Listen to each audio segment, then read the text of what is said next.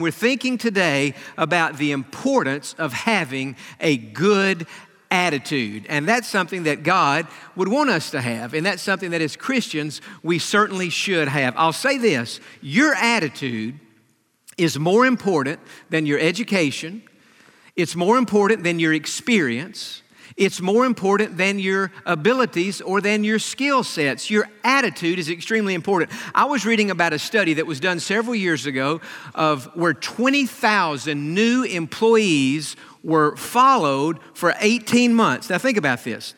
Companies had hired 20,000 employees. And so for 18 months, researchers tracked these 20,000 people to see how they were doing in their job. Well, within that year and a half period, 46% of those people failed. I, I, assume that means they were fired. They lost their job within that 18 month period. And 89% of those who lost their job lost their job not because they couldn't do their job.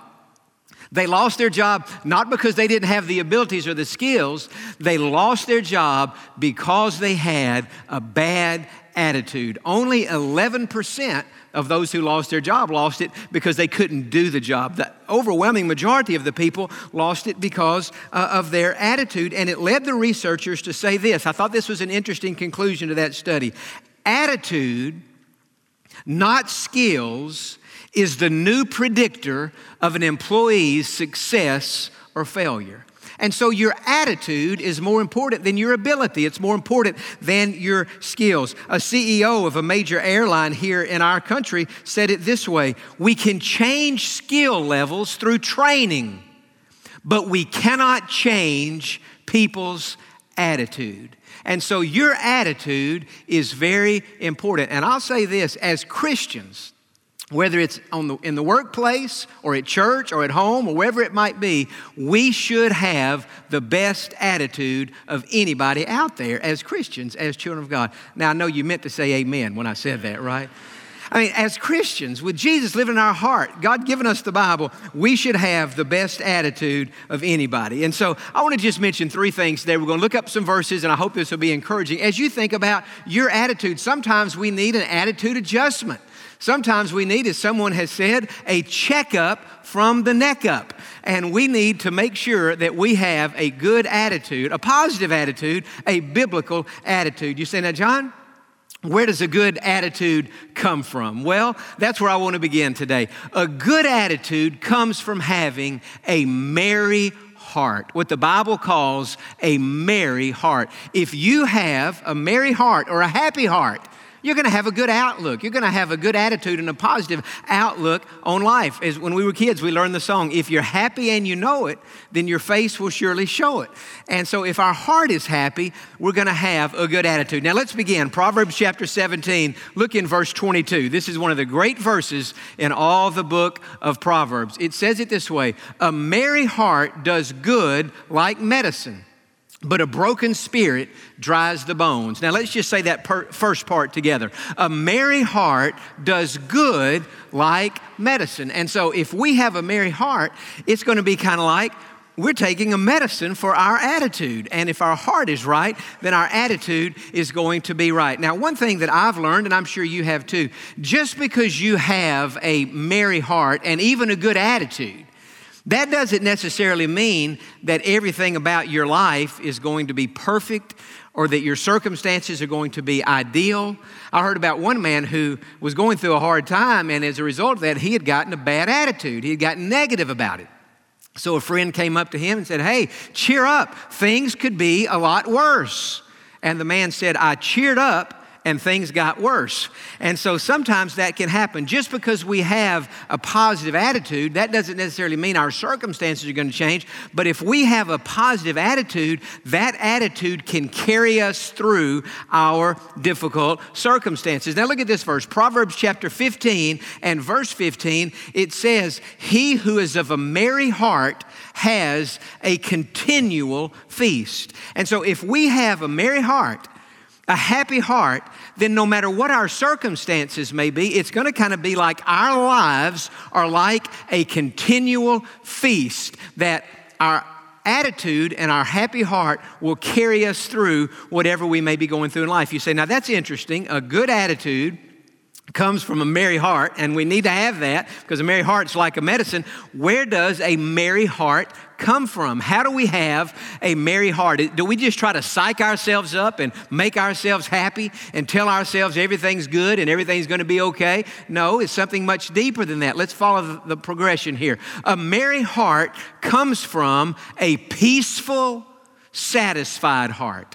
You see, you can't really have a merry heart or a happy heart unless your heart is at peace and unless your heart is satisfied in, in your life and with the things that God has given you and with who God is in you. And so a merry heart comes, first of all, from having a peaceful heart. Now, this verse in Romans chapter 15 is one of my favorite verses in all the Bible. In fact, the ministry that we have, one of the ministries here at the church to try to, to get the gospel beyond the walls of the church, we call it peace by believing. And that, that little phrase, peace by believing, came from this verse. It says, Now may the God of hope fill you with all joy and peace in believing. And so, believing, trusting God is the key, certainly, to having a peaceful heart. Romans chapter 5, in verse 1, it says, having been justified by faith, we have peace with God. So you can't even have peace with God, can't have a peaceful heart if you're not trusting in Christ. But when we trust Christ, not only do we have that peace, but we have that joy and we have that contentment and we have that satisfaction. And so we have to make sure that we have a, a satisfied heart and a peaceful heart. You say, okay, now a peaceful heart, if I have a peaceful heart and a satisfied heart, how's that going to change my life? In other words, if I'm at peace with God, through having placed my faith in Jesus Christ. I've transferred my faith from me to Jesus. I'm trusting in Him. And so now He's given me peace in my heart. And I, like Paul, have learned to be content in whatever, in whatever situation that I may be in. So, how, what's, what's that going to do? It's going to give me a happy heart, a merry heart, but what is that really going to do? I'll tell you what it's going to do, and this is the third th- thought today. It's going to relax you, and it's going to be good for you, and it's going to be refreshing to others. So if your heart, think about this, is it peace? And if you are content and satisfied with God and with who He is in your life, that attitude, that merry heart, that peaceful heart is going to do what? It's going to relax you and it's going to be good for you. Look at this verse in Proverbs chapter 14 out of the Living Bible. It says, A relaxed attitude lengthens a man's life. Let's say that together. A relaxed attitude lengthens a man's life. If we're relaxed, so many times we're uptight. We're anything but relaxed. We're stressed out. We're tense.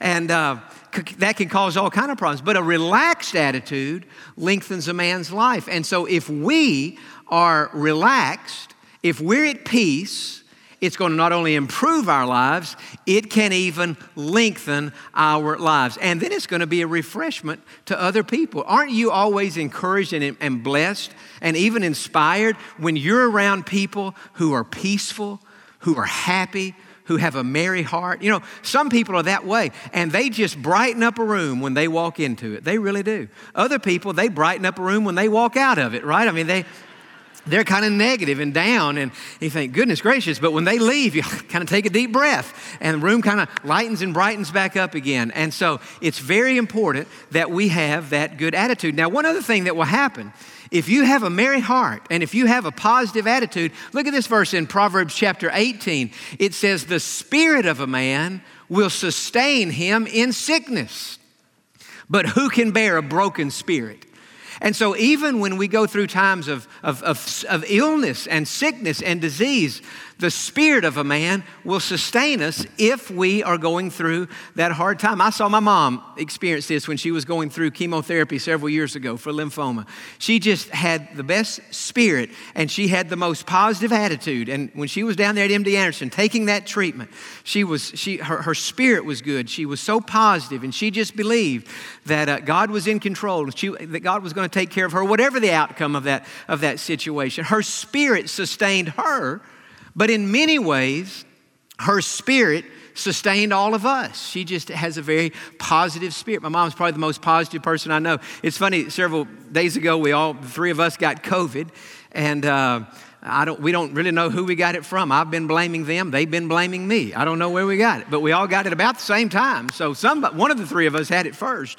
And uh, we go to the same family doctor here in Pasadena. And so one day when my dad had, had gotten that, and my mom wasn't having any symptoms yet, but they went to the doctor and got, he got a shot, and I think she did too. And well, the timing was interesting. Later on that day, I went to the same doctor because I wasn't feeling well and I wanted to get a I wanted to get a shot and whatever else he would give me. And so as they were leaving the doctor's office, I was coming up to we just passed each other kind of in the lobby there and asking each other how we were feeling and everything and and I said, Well, you know, we're going to make it, but this is just not much fun. And my mom said to me, she started giving me a little sermon there in the doctor's office. And she said, Now, Jon, she quoted that the spirit of a man sustains him in sickness. And she said, It is very important that we keep a positive attitude during this COVID. And I thought to myself, That's easy for you to say. You don't have any symptoms yet. You're feeling great. But I couldn't tell my mother that, but I thought that. And, uh, but anyway, you know, it's funny. A few days later, she started getting symptoms, and we were calling every day and just checking in with each other.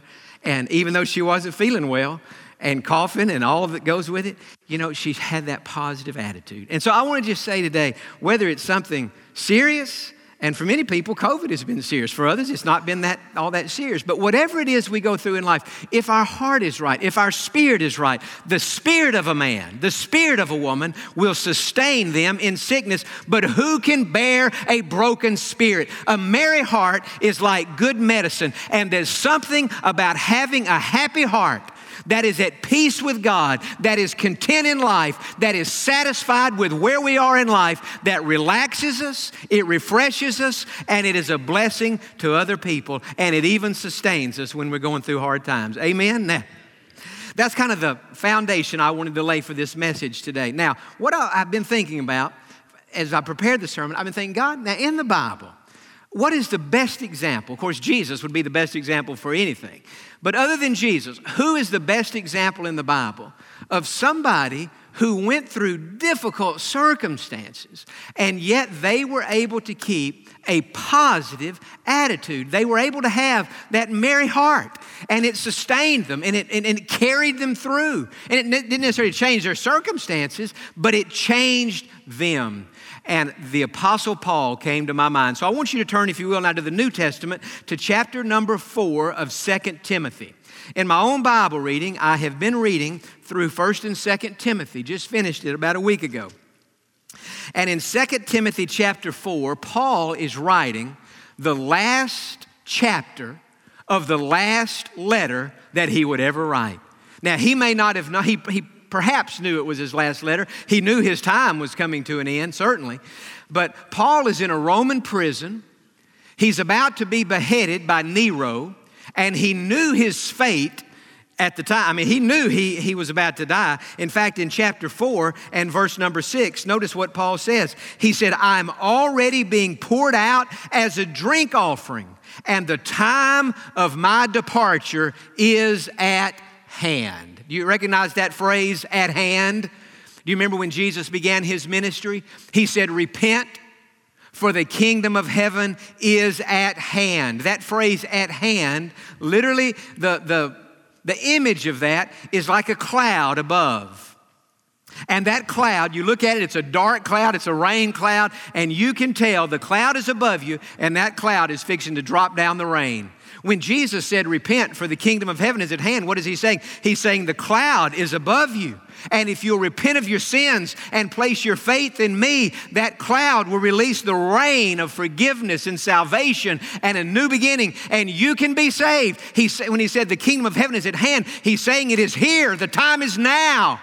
Paul, at the end of his life, said, I'm already being poured out as a drink offering, and the time of my departure is at hand. This cloud is above me, and I know that it's just a matter of time until that cloud lets down the rain. And in this case, the rain is death. Paul knew that he was about to die. And so we could say it this way at this time in Paul's life, his circumstances were less than ideal, right? I mean, that's, that's bad when you're awaiting execution, and probably he knew that he would be beheaded for his faith in Jesus Christ. Well, not only were his circumstances bad, but think about this. He knew that his circumstances would not change. You know, one of the things that helps us when we go through difficult circumstances is that we have the hope that the circumstances might change. And we pray, God, change these circumstances. And sometimes, many times, He does, and sometimes He doesn't. From Paul, we learn that it is possible to have a merry heart, a positive attitude, a relaxed disposition, a sense of contentment, when we're going through circumstances that are not only horrific and painful and difficult, but circumstances that we know are not going to change. So here's Paul in prison, horrible circumstances, they're not going to change, and he knew it. Something else that made it difficult for the Apostle Paul all of his friends had forsaken him. Look in verse number nine. He's, taught, he's writing to Timothy, and he says, Be diligent to come to me quickly. For Demas, now Demas had been one of his associates, one of his partners in the ministry. For Demas has forsaken me, having loved this present world, and has departed for Thessalonica. Crescens for Galatia, Titus for Dalmatia. Only Luke is with me. So he had his doctor friend, he had Luke, but other than that, he didn't have anybody. And so Paul now has been abandoned by all of his friends. And sometimes we feel that way. We feel like our friends have left us. Sometimes we feel like our friends have died. They have died. They left us in a, in a different way. They're just not here for us anymore. And so Paul is having to face the fact now that these people that he had naturally depended on to help him do certain things in his life and in the ministry are no longer there for him. His life now is not the same. Well, it gets even worse. Look in verse number 14. It said, Paul said, Alexander the coppersmith did me much harm. So Paul had this fellow in his life that had not only forsaken him, but tried to destroy his ministry or tried to hurt him in some way. But then Paul says, May the Lord repay him according to his works. In other words, vengeance is God's. Paul said, I'm not going to do anything to Alexander. We're going to just let God take care of that. And then in verse 16, he said, At my first defense, no one stood with me, but all forsook me.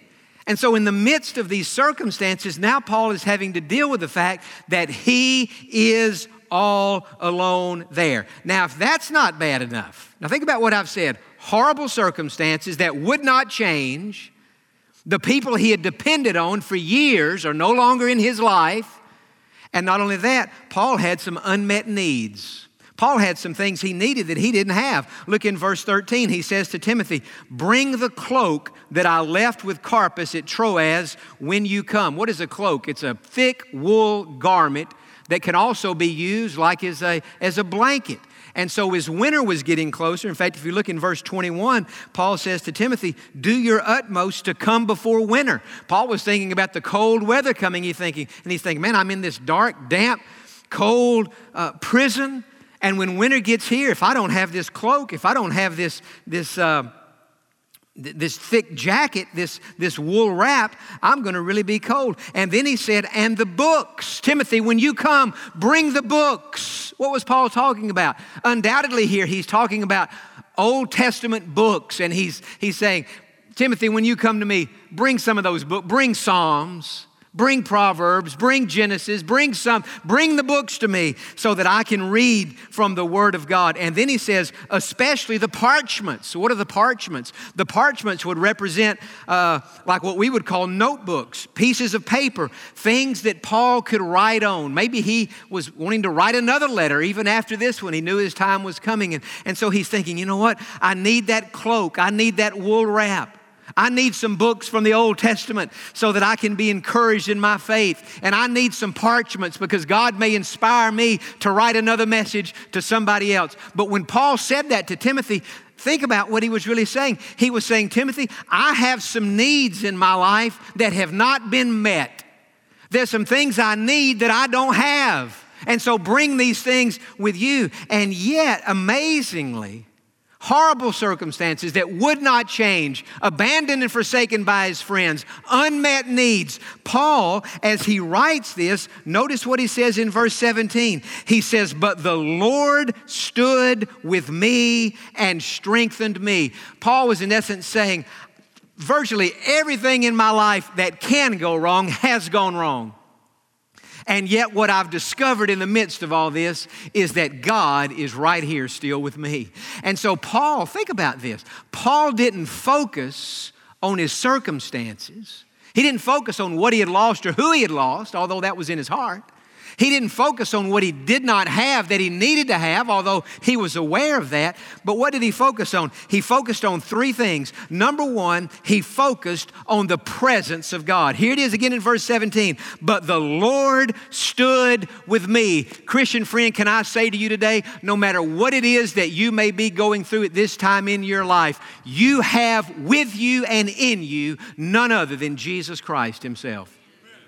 And Paul said, The Lord stood with me. So he focused on the presence of God. So much of life is about focus. I said in our Wednesday night service that the devil, I'm using the analogy from the Old Testament about how the people of, of God came out of that Egyptian wilderness. For us today, Egypt represents our life before we met Christ. Pharaoh is an Old Testament picture of Satan himself. And it wasn't until those Jewish people in Egypt put the blood on the doorpost and the lintel beam across their house that they were able to come out of Egyptian bondage. Their coming out under the blood is a picture of us being saved and they were on their way to the promised land. Many times we think the promised land is a picture of heaven. No, it's not. The promised land is a picture of the abundant life that we can have with God right here and right now in this earth. Promised land in the Bible, now there is a sense, and there's an old hymn, beautiful hymn about I'm bound for the promised land. And that there's a sense in which that's true. But from a biblical perspective, the promised land is not the, in the sweet by and by. The promised land is what someone has called the nasty now and now, that right here in this life, we can experience the peace, the joy, the abundance, the victory. Remember this in the promised land, this is the reason I know the promised land is not a picture of heaven. In the promised land, people died. Nobody's going to die in heaven. In the promised land, there were battles and wars, and there was land to be possessed. Well, it's not going to be like that in heaven. That's all a representation of us possessing our possessions, us possessing what God has given us to possess. But between Egyptian bondage, and the abundant Christian life, there's this place called the wilderness. We read in the book of Deuteronomy that it should have taken the people of God 11 days to get through the wilderness. 11 days. And they were there for 40 years, going around in circles, complaining, griping, blaming God, blaming Moses. Poor, pitiful us. We'd rather be back in Egypt than where we are right now. And the point I made on Wednesday night, I said, as they were out there in the wilderness, the devil successfully did everything within his power to get their focus off of God. They focused on their circumstances, their problems, their didn't have enough food, didn't have water, all these things. Of course, God met those needs. And I made this statement the other night. The devil doesn't care what or who you're focused on as long as you're not focused on God. I mean, I think the devil defeats a lot of Christians by getting us to focus within Sometimes he defeats us by getting us focused outwardly on other people or on our circumstances. Sometimes we look back and we're defeated there because we feel bad for our sins in the past, or we look out to the future and that's our focus now is in the future and we get afraid. We don't know how it's going to work out. The devil doesn't care if you look within, around, back, forward, as long as you're not looking up. What does the scripture say? What did Isaiah say in Isaiah chapter 26 and verse 3 to God? He said, God, you will keep us in perfect peace if our mind is stayed on you because we trust in you. Well, think about this. If our focus is on God, on His presence, not only His presence, but on He's fulfilling His purposes in our life. Paul said, The Lord stood with me and strengthened me. If our focus is on God, we're going to have peace and joy and all those things. But if our focus is anywhere other than on God, we're not going to have that. And as a result, we're not going to have the attitude that God wants us to have. So it's all about focus and having our focus on the Lord. Paul did. He focused on God's presence. The Lord stood with me. He focused on God's purposes. He said, The Lord strengthened me. And he focused on the Lord's promise that he said in verse 8 that he would soon be in heaven and he was going to be given the crown of righteousness. And so he's focusing on all that. And so the way to have a positive attitude, you know, I have to look at my own life and I have to say, Jon, you're up there preaching today about having a good attitude and having a merry heart. Do you have a good attitude? Do you have a merry heart? I think I could say most of the time I do, but not all the time. I haven't mastered this. I don't think any of us have. We're still works in progress. But as I have thought about the importance of having a positive attitude and a merry heart and a, you know, that comes from a peaceful heart. I was even this morning, I'm just driving to church thinking about this, and I thought, you know, this whole sermon could really be reduced down to two sentences. Don't you wish I'd just started out doing that? Just two sentences. We'd all have a good attitude and a merry heart if I'd have done that. What's the secret to having a good attitude and a merry heart? I think it's these two things. Number one, number one, we have to be right with God. And number two, we have to have the right outlook on life. Now, think about this you can't be right with God if you've never placed your faith in Jesus. And you can't have the right outlook on life, really, if you're not a Christian. Think about this. Our outlook on life is based 100% on the Word of God. And what do we learn in this book? That no matter what we go through, God is with us. That no matter what's happening around us, God is fulfilling and accomplishes His purposes in our lives. And not only that, He's made promises to us and He's going to keep those promises no matter. So, you know, you think about the difference between a Christian and a non Christian. Do non Christians have good attitudes? Yes, many times they do. How does a non Christian have a good attitude? Well, if you think about it, they would have to just psych themselves up and tell themselves, today's going to be a good day, tomorrow's going to be better than today. Everything, you know, they just kind of have to psych themselves up. But for those of us who are saved, this is one of the great blessings of being saved. We listen to this. We don't have to psych ourselves up. What do we do to have a good attitude? We fill ourselves up with Bible truth. And then we build ourselves up by placing our faith in those truths for our situation. Last Sunday, I had a beautiful example of this. Last Sunday afternoon, I got home from church and had a little something to eat. And, and I think my attitude last Sunday was pretty good, actually. But I said to myself, I need to read my Bible. I never, I never read my Bible on Sundays until later in the day. It's just with church and everything, it's just too much in the morning. And so it was the middle of the afternoon. I said, I need to read my Bible today. And so I was, one of the things I was scheduled to read was Psalm 103. It's a tremendous psalm. Bless the Lord, O my soul, all that is in me, bless his holy name. Bless the Lord, O my soul, forget not all of his benefits, who forgives all your sins, who heals all your diseases. And he does, either here or there. He, it, just, it lists all these benefits of being saved. Kept reading the psalm, got down to verse 19, one of the great verses in the Bible about the sovereignty of God. Talking about God is seated on his throne in heaven, and his sovereignty, his kingdom, rules over all. I thought that's a great verse. I was reading, and I, I thought about bringing it today, and I just didn't, but I was reading from my Charles Stanley Life Principles Bible that I love, has great book introductions and great life applications from some great verses in the Bible. And he had a little life lesson on that verse. And here's what he said He said, God is omniscient, and that means he knows everything. God is omnipresent, and that means God is everywhere. And then he said, God is uh, omnipotent, and that means God has all power. And I, I read, I thought, well, that's all true. That, that's good to be reminded of that. And then he had this next sentence, and I read it so many times this last week, I think I've just about got it memorized. He said, that means, now listen to this. You, this, this next sentence that I'm going to make right here, and then I'm going to stop the sermon. This may be the one truth today. We're talking about, do we psych ourselves up? No, we don't psych our, we, we fill ourselves up with Bible truth and we build ourselves up by placing our faith in that truth for our situation in life, whatever we're going through in life. So I'm reading this last Sunday, and Dr. Stanley said this. He said, That means, since God is all those things, that He can and will work every situation in your life for your good. And I read that.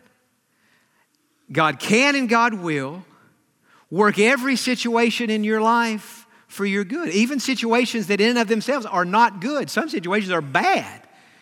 And yet, what does Romans 8 28 say? Paul said, We know that all things work together for good to those who love God, to those who are called according to his purpose. So what does that mean? It means for Paul in a Roman prison. Listen, Paul wrote on Romans 8 28.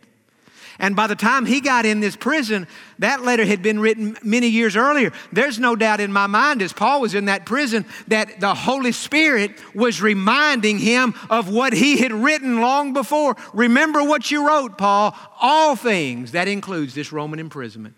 That includes having these unmet needs. That includes being all alone. All things work together for good to those who love God, to those who are called according to His purpose. But think about this today. If you're not saved, what promise do you have that all things are going to work out for good? Well, you don't, because it says to those who love God and called according to His purpose, talking about those who've been saved. You see, if you're not saved, the only thing you can do to try to have a positive attitude is just talk to yourself listen to positive teaching, read self help books, you know, think happy thoughts, and that's better than the opposite. I'm not against all that. But I'm saying that's a far cry from what we have as children of God.